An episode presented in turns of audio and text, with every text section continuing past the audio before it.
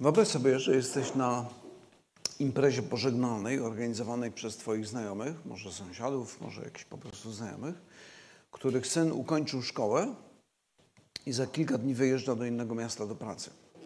I na koniec tego spotkania rodzice proszą, żeby każdy z uczestników tego spotkania napisał kilka prostych zdań, które mogłoby ustrzec ich syna przed kłopotami. Co byś napisał? Ile takich punktów byś napisał? Jeden, dwa czy więcej? Ten czwarty rozdział, do którego teraz dochodzimy w e, liście do Tymoteusza, jest właśnie takim rozdziałem, który tak szczególnie chyba jest skierowany do Tymoteusza, chociaż nie tylko e, do Tymoteusza jako osoby, która miałaby, no, którą, która potrzebuje tego, żeby ją chronić przed jakimiś złymi ludźmi, ale również z takimi informacjami, które mają chronić innych ludzi, którymi Tymoteusz się opiekuje. I najciekawsze jest to, kiedy czytamy ten fragment, to widzimy, że apostoł Paweł przestrzega Tymoteusza przed ludźmi religijnymi. Religijnymi.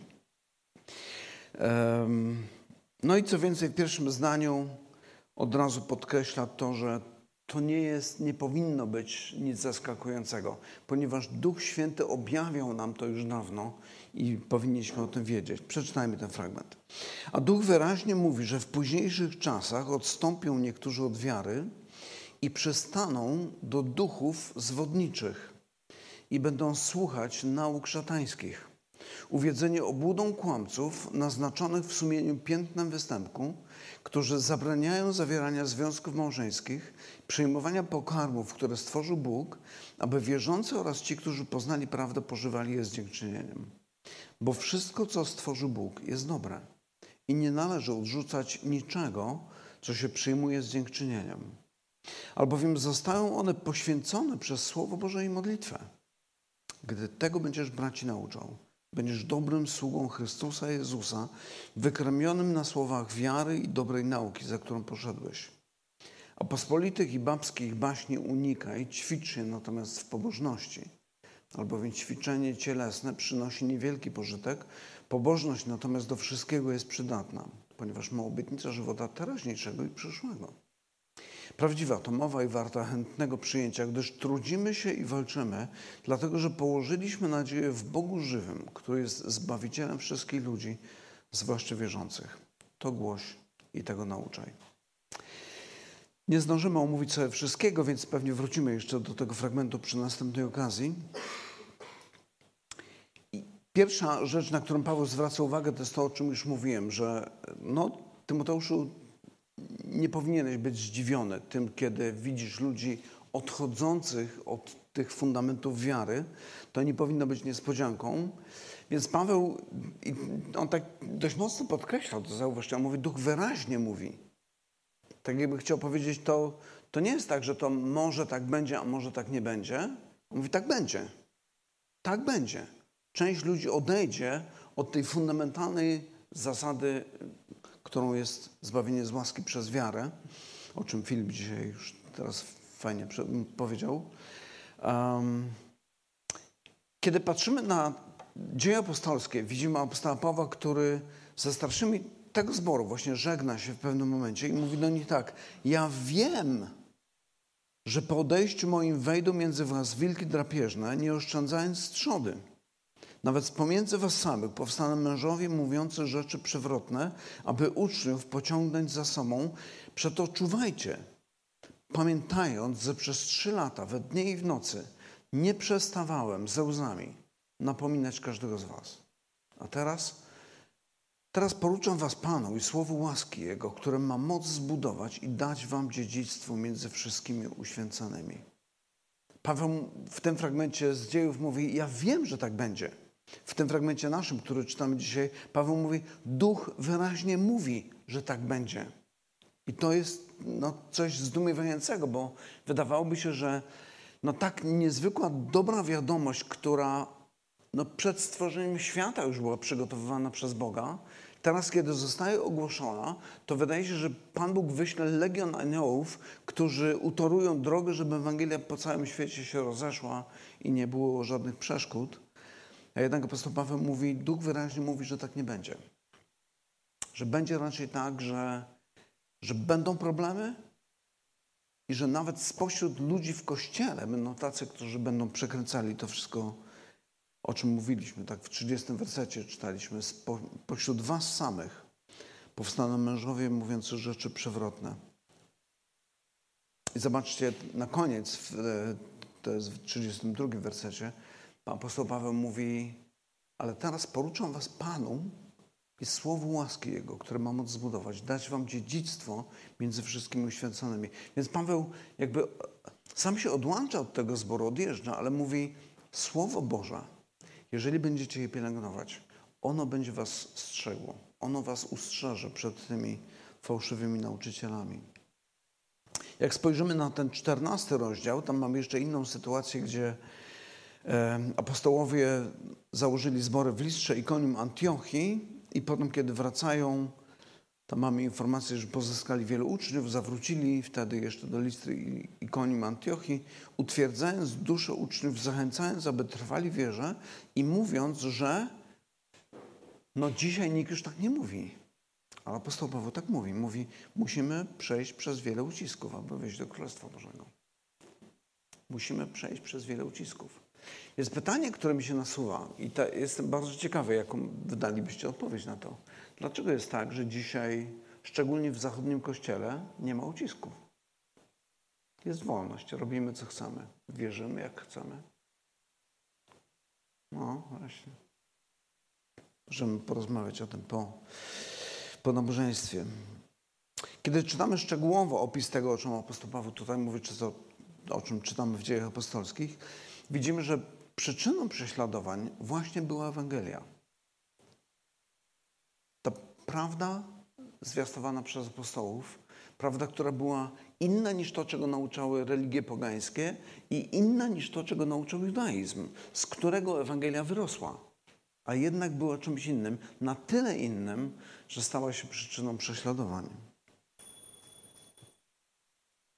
I aby uniknąć tych prześladowań, tu jest chyba częściowa odpowiedź na to pytanie, które postawiłem wcześniej.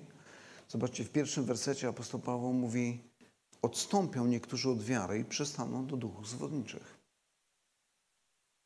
Myślę, że jednym z powodów, dla którego będą to robić, jest to, żeby uniknąć prześladowań, żeby nie robić sobie pod górę, żeby żyć z rodziną w spokoju. No bo my tradycyjnie, my Polacy, to wierzymy tak. A ty z tą Ewangelią, no my też przecież wierzymy w Ewangelię, po swojemu, ale ty z tą całą twoją nauką tu na, nie zmieniaj nam niczego. No i czasami niestety sytuacja robi się bardzo, bardzo trudna. Ale to, w jaki sposób apostołowo formułuje to zdanie i mówi, odstąpią od wiary i przystaną do duchów zwodniczych. No to to jest takie zdanie, które powinno zmrozić nas. Bo zobaczcie, Paweł, kiedy mówi na temat Ewangelii, w odróżnieniu od wszelkich innych nauk, to nie mówi, że to jest kwestia jakichś intelektualnych rozważań, jakiejś przygody, podróży sentymentalnej i poszukiwania światopoglądu, który będzie mi odpowiadał. On mówi, to jest duchowa wojna. To jest duchowa wojna. Ludzie, którzy przekręcają Ewangelię, to są ludzie inspirowani przez duchy nieczyste. No i oczywiście ktoś słuchając tak może powiedzieć, no zapachniało średniowieczem. Będziemy stosy pewnie zaraz palić. Ale myślę, że nie. Myślę, że raczej jest tak, że my dzisiaj jesteśmy przesiąknięci, no właśnie nie średniowieczem, tylko okresem oświecenia, kiedy wydaje nam się, że wszystko możemy sprowadzić do procesów naturalnych. I wszelkie nasze różnice światopoglądowe to są po prostu takie różnice intelektualne. I tyle. I nic więcej za tym nie stoi. Zacytuję człowieka, którego w kościele nie powinno się cytować, ale akurat ślepej kurze trafiło się ziarno i powiedział tak, najbardziej, najbardziej podstępnym działaniem szatana było przekonanie ludzi, że on nie istnieje. Charles Baudelaire. Dziękuję. Baudelaire właśnie. Człowiek mało religijny, powiedzmy. Ale myślę, że to, co mówi tutaj, jest po prostu tak prawdziwe do bólu, że że aż wstyd, że gdzieś ludzie nie są świadomi tego, co się dzieje. Żyjemy w świecie duchowym i w tym świecie duchowym toczy się prawdziwa walka. Tu może jeszcze jedno słowo komentarza. Jak Paweł mówi o odejściu od wiary w tym fragmencie, który czytaliśmy, e, to używa tego słowa w takim specyficznym znaczeniu, bo nie chodzi mu o osobistą wiarę, ale chodzi o wiarę jako zasadę zbawienia, w przeciwieństwie do zasady zbawienia przez przestrzeganie prawa, przez przestrzeganie zakonu. I to dobrze widać w liście do Galacjan, gdzie apostoł Paweł mówi, zanim zaś przyszła wiara, zobaczcie jak on mówi o wierze.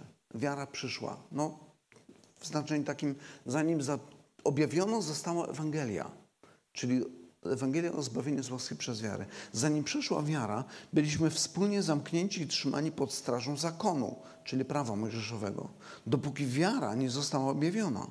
Tak więc zakon był naszym przewodnikiem do Chrystusa, a gdy przyszła wiara, już nie jesteśmy pod opieką przewodnika. Więc Paweł nie mówi tutaj o osobistej wierze, tylko o wierze jako zasadzie zbawienia i mówi, że niektórzy odejdą od tej zasady jakby porzucą to nauczanie, zostawią je i wrócą, najprawdopodobniej ma na myśli judaizm, chociaż ten judaizm, o którym tutaj pisze w liście do Tymoteusza i w liście do Efezjan, który się gdzieś tam pojawia, to jest taki bardzo, bardzo specyficzny.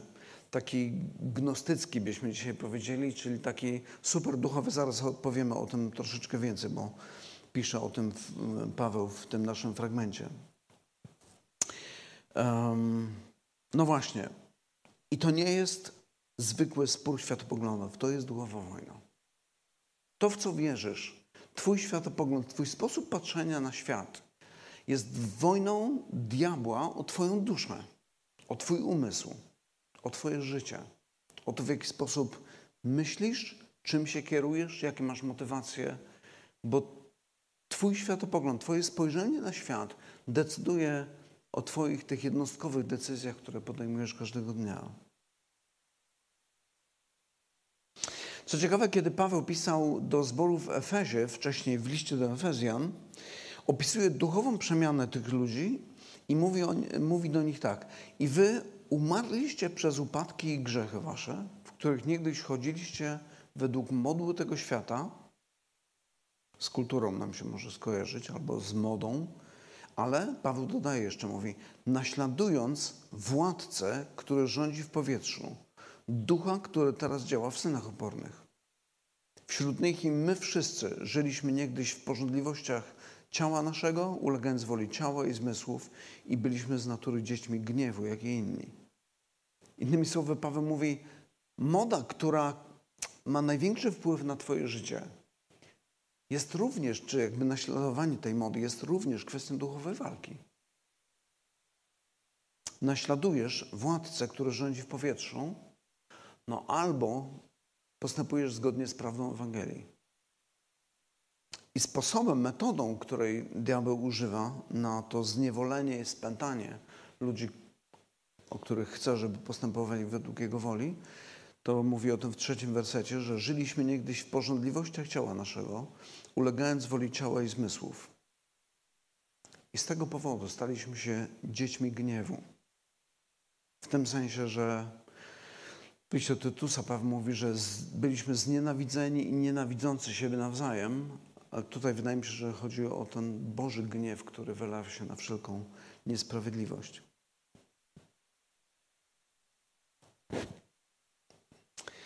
Um,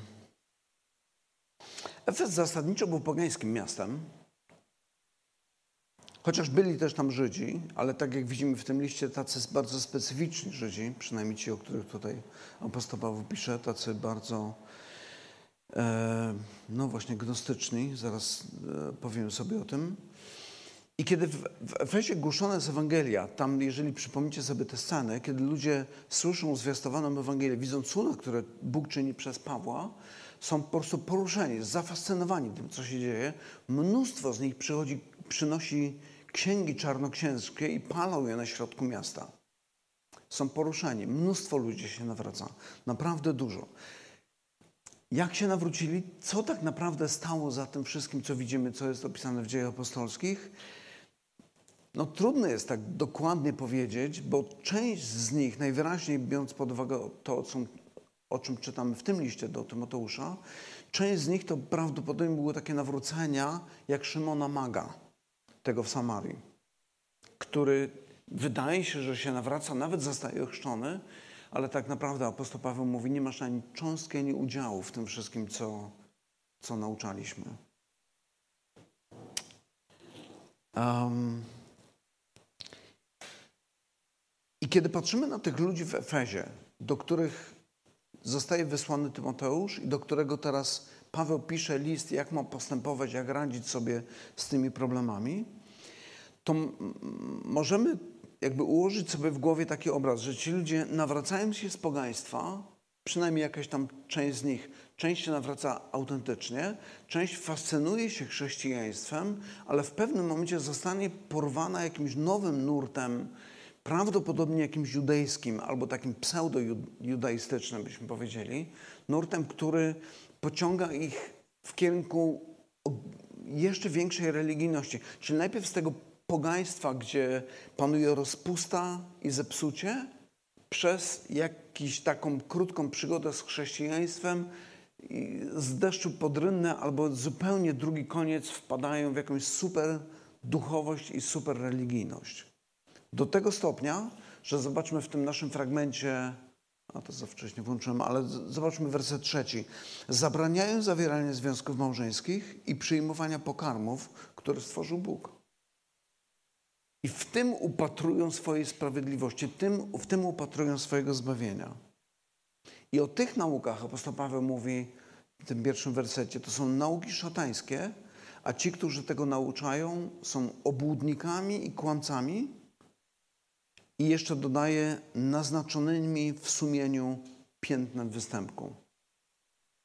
I to są ludzie, o których mówi w pierwszym rozdziale, jak czytaliśmy ten, ten nasz list, apostoł Paweł mówi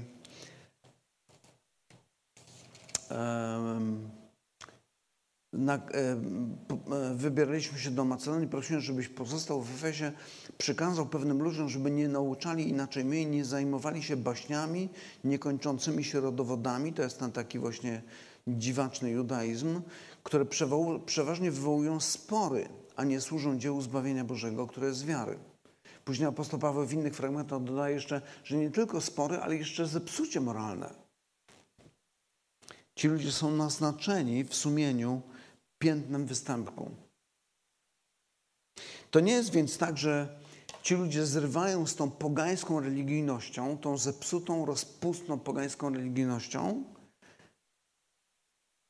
i teraz nawracają się na chrześcijaństwo, a potem mówią, dobra, to ja już w nic nie wierzę, nie będę w ogóle religijnym. Oni wpadają w zupełnie drugą skrajność. Stają się jeszcze bardziej religijni, stają się ludźmi super duchowymi, ale tak naprawdę apostoł Paweł mówi, poszli za naukami szatańskimi. Poszli za naukami szatańskimi. I to daje nam bardzo ciekawy obraz tego, w jaki sposób szatan postępuje z nami. Zobaczcie, on nie gardzi ani pogańskimi religiami, ani takimi super ortodoksyjnymi. Jemu nie przeszkadza to, czy jesteś zaangażowany w jakąś religijność taką pogańską, wyuzdaną i nie wiadomo tam jeszcze jaką. I równie dobrze nie przeszkadza mu to, że będziesz siedem razy czy razy w tygodniu chodził do kościoła i pięć razy dziennie odmawiał jakieś modlitwy. Szatanowi w ogóle to nie przeszkadza.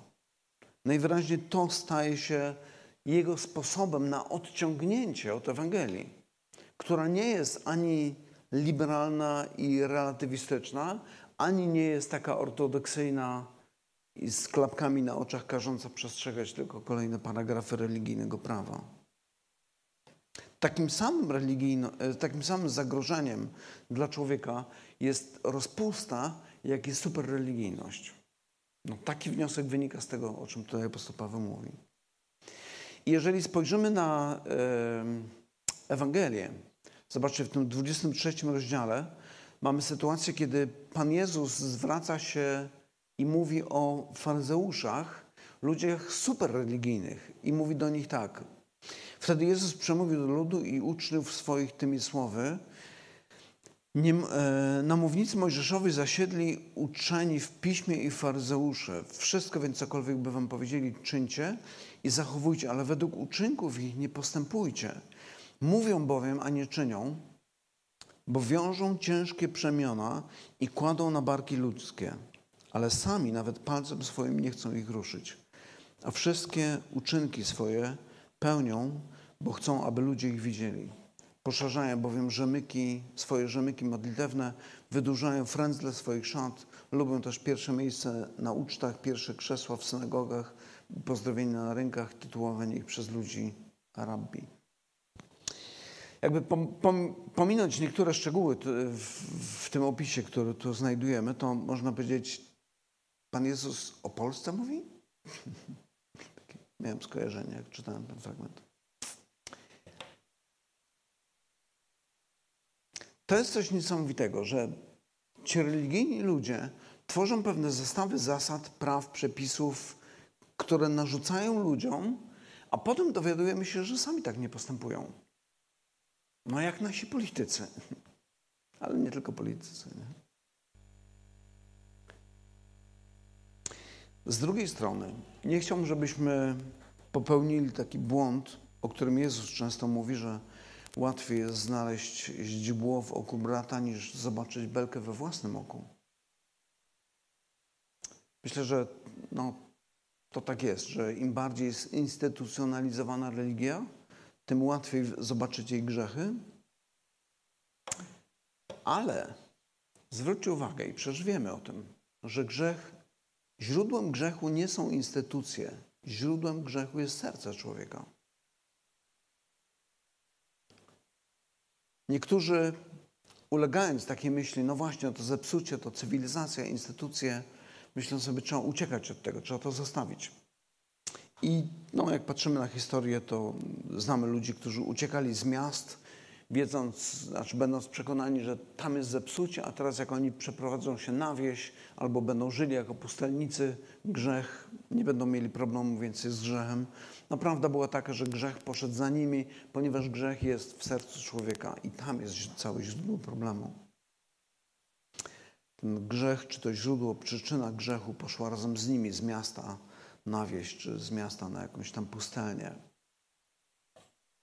Instytucje i cywilizacje tworzą grzesznicy. I ponieważ tworzą je grzesznicy, to grzech jest z tym powiązany. Ale początkiem zawsze jest serce człowieka.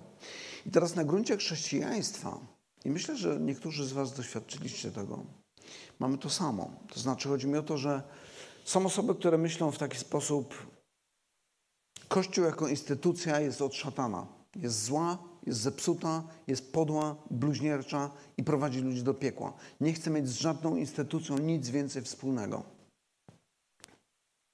Uciekają z takiej instytucji i to nie ma znaczenia, czy to jest protestancka, czy prawosławna, czy katolicka, czy jeszcze jakakolwiek inna instytucja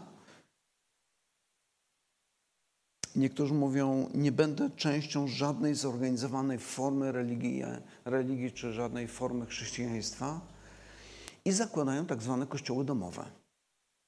I mówią, nie ma żadnej formy u nas. No oczywiście, że jest. To jest kolejna forma. I powiem tak, że ci, którzy są naprawdę szczerzy przed Bogiem, odkrywają dokładnie to samo, co ci pustelnicy, kiedy idą na pustynię i mówią: Ten grzech polas za mną. On cały czas jest w moim sercu.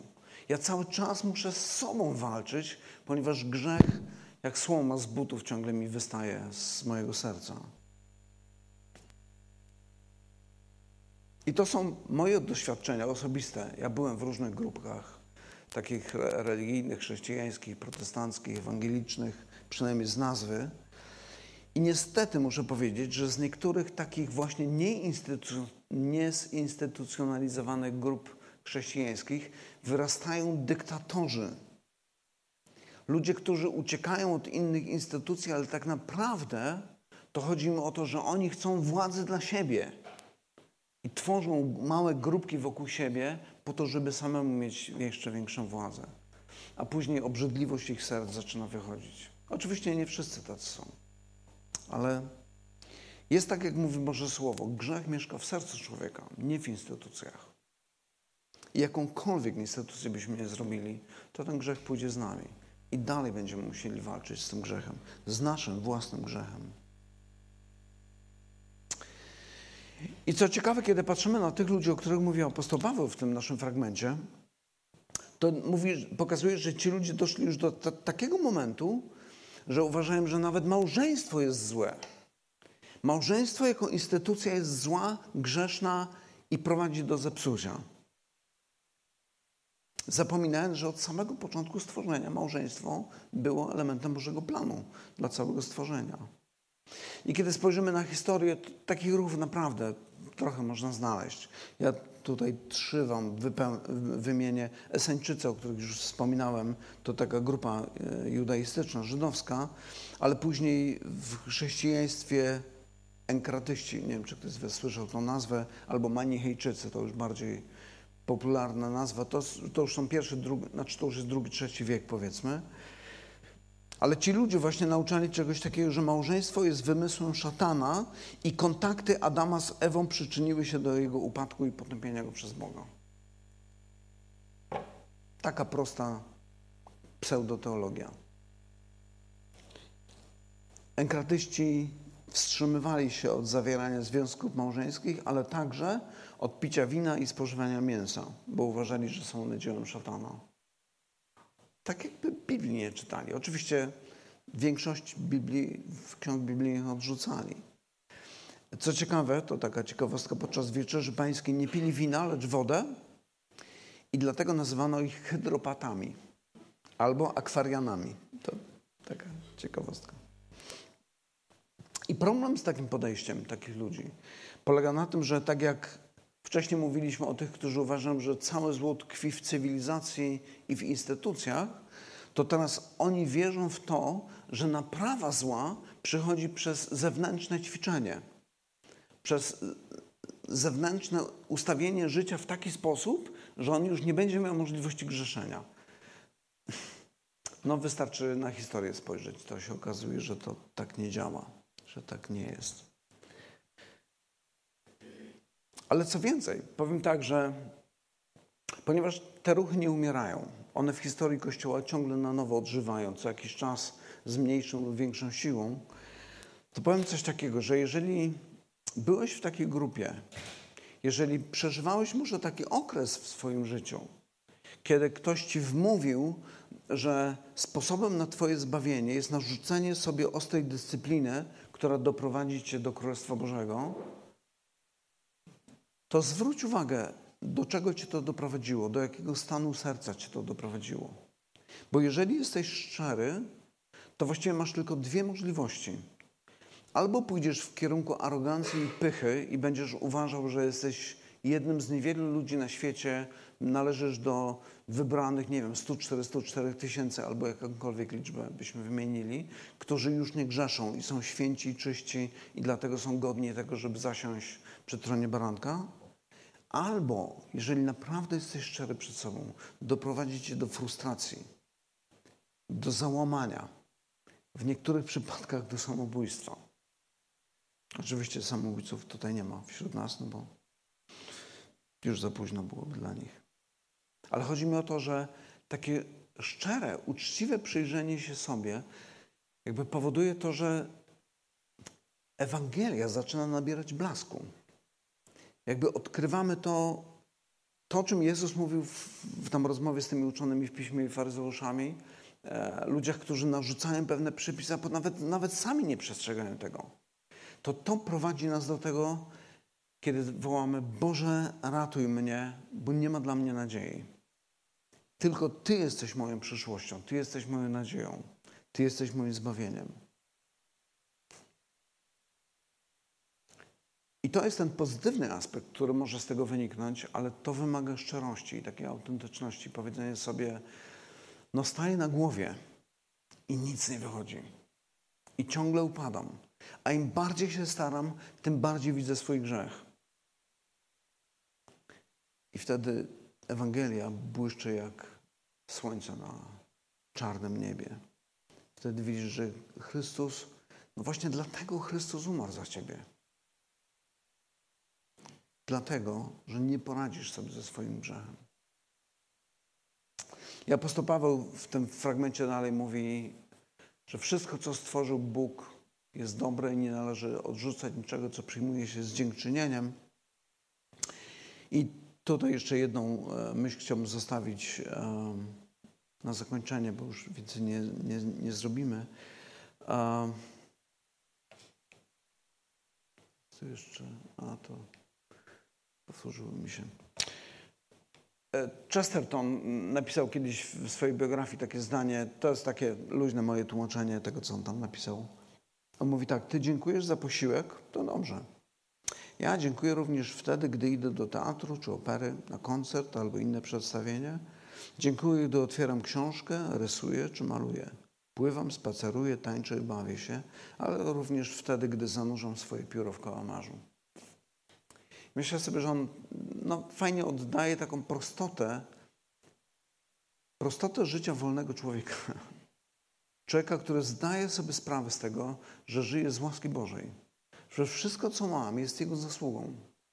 Że wszystko, co mam, jest, jest Bożym błogosławieństwem, które Bóg daje, żebym z tego korzystał, a nie pokusą, której mam się oprzeć, bo inaczej stracę zbawienie albo nie uzyskam tego zbawienia. No po prostu to jest głupie.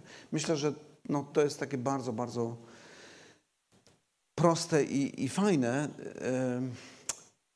No właśnie, pytanie, jak to wygląda w życiu współczesnego człowieka. I tutaj jeden przykład, jakaś taka amerykańska kreskówka, myślę, że tam znacie tych bohaterów.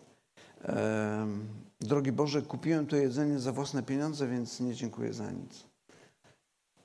Obawiam się, że to jest taka współczesna postawa wielu, wielu ludzi, którzy myślą sobie, że sam zapracowałem, to co mam dziękować Bogu?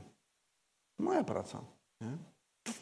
I w odpowiedzi już tak na zakończenie przeczytam jedno zdanie tylko z piątej księgi Mojżeszowej, gdzie Pan Bóg do Izraelitów, zanim wejdą, to już nie mam tego na slajdzie, mówi do nich tak, obyś nie mówił w swoim sercu, moja moc i siła mojej ręki zdobyła mi to bogactwo. Tak jakby Pan Bóg przewidział, że pewnego dnia taki komiks ktoś narysuje. Abyś nie mówił, moja moc i siła mojej ręki zdobyła mi to bogactwo. Pamiętaj, że to Pan Bóg Twój daje Ci siłę do zdobywania bogactwa, aby potwierdzić swoje przymierze, które poprzysiąg Twoim Ojcom, jak się to dziś okazuje. Ale jeżeli zapomnisz Pana, Boga Twego i pójdziesz za innymi bogami, będziesz im służył i oddawał im pokłon, to oświadczam Wam, że niechybnie zginiecie, jak narody, które Pan wytraca przed Wami, tak samo i Wy zginiecie za to, że nie będziecie słuchać głosu Pana, Boga Waszego. Tak mówi święty Bóg. Nie taka maskotka, która ma mi umilić czas, kiedy jest mi smutno, ale święty Bóg, który jest nie tylko łaskawym, miłosiernym Zbawicielem, ale jest również świętym i sprawiedliwym sędzią, przed którym wszyscy musimy stanąć. I w zależności od tego, w jaki sposób patrzymy na Niego, na Jego obecność w naszym życiu, albo brak Jego obecności w życiu i przypisywanie sobie wszystkiego, tak też będziemy osądzeni. Ale ci, którzy w pokorze przychodzą do Niego, mówią: Panie, potrzebuję Twojej łaski. Potrzebuję, bo nie jestem w stanie poradzić sobie ze swoim własnym grzechem. Co więcej, to wszystko, co mam w swoim życiu, jest Twoją łaską. Jest efektem Twojego działania w moim życiu. Jeden przykład, który kiedyś wam dawałem, to chyba Keller gdzieś go cytował. Mówi, wyobraź sobie, że żyjesz nie w XXI, ale w XIII wieku. I nie w Europie, ale gdzieś w Himalajach. I masz nie dom, tylko lepiankę. I tutaj możesz sobie myśleć, siła mojej ręki dała mi to wszystko. Ale gdybyś w XIII wieku wtedy tam mieszkał, też byś tak mówił? No może porównywałbyś się z kim innym. Ale zobacz, jak nikt z nas nie ma wpływu na to, gdzie mieszkamy, kiedy się urodziliśmy, w jakiej rodzinie, co nas otacza. Naprawdę, wszystko, co mamy, jest Bożą łaską, Bożą zasługą i Bożym błogosławieństwem.